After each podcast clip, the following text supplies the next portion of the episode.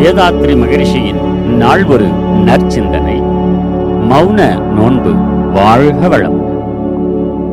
பொதுவாக மௌன நோன்பில் இரு வகை உண்டு.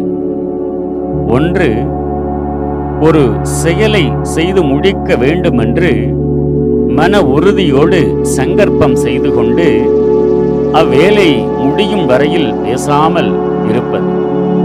இது மனத்தையும் உடல் ஆற்றலையும் சிதறாமல் காத்து தான் விரும்பும் செயலை வெற்றியோடு முடிக்க துணை செய்யும். இரண்டு ஆன்ம தூய்மைக்காக குறிப்பிட்ட காலத்தை ஒதுக்கி வைத்துக்கொண்டு குடும்பம் பொருளாதாரம் வாணிபம் இவைகளிலிருந்து விலகிக் கொண்டு மௌனமாக இருந்து அகத்தாய்வு செய்து கொள்ளுதல். இந்த இருவகை மௌன நோன்புதான் நல்ல நோக்கத்தோடு பயன் விளைவிக்கத்தக்க வகையில் திட்டமிட்டு ஆற்றுவதாம். குண்டலினி யோகத்தில் புரியாதீத தவம் ஆற்றும்போது புலன்கள் அறிவு இச்சைகள் அனைத்தையும் அடக்கி அறிவை இருப்பு நிலையான சிவமாக்கிக் கொண்டு பேச்சற்று இருக்கின்றோம்.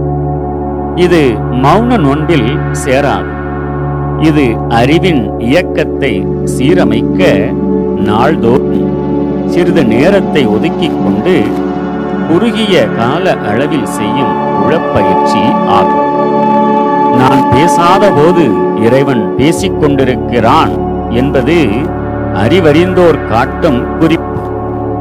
நாம் பேசாமல் இருக்கும்போது கண்களை மூடிக்கொண்டு அமர்ந்து கொண்டால் எத்தனை எத்தனை எண்ணங்கள் எழுச்சி பெற்று உணர்த்துகின்றன. இந்த எண்ணங்களை நீங்கள் உண்டு பண்ணுகிறீர்களா? நாம் உண்டு பண்ணுவதும் இல்லை. அது விருப்பத்துக்கு அடங்குவதும் இல்லை. பின்னர் நமது எண்ணங்களை நமது உள்ளங்களில் இருந்து அலை அலையாக எழுப்பிக் கொண்டிருப்பது யார் வேலை? யாரும் இல்லை. இறைவனே தான் எவ்வாறு? உடல் உறுப்புகளின் மூலம் உணரும் இன்ப துன்பங்கள் அனைத்தும் மையத்தில் உள்ள இருப்பு நிலையாகிய அறிவு சீவகாந்த ஆற்றலால் வளர்க்கை நிலை எய்தி மனமாக இயங்கி உணர்கின்றது. மனதால் உணரும் அனைத்தும் அலை வடிவில் உயிர் மையத்தில் இருக்கும் இருப்பு நிலையால் ஈர்க்கப்படுகின்றன. அவை உயிர் துகள்களில் பதிவாகின்றன.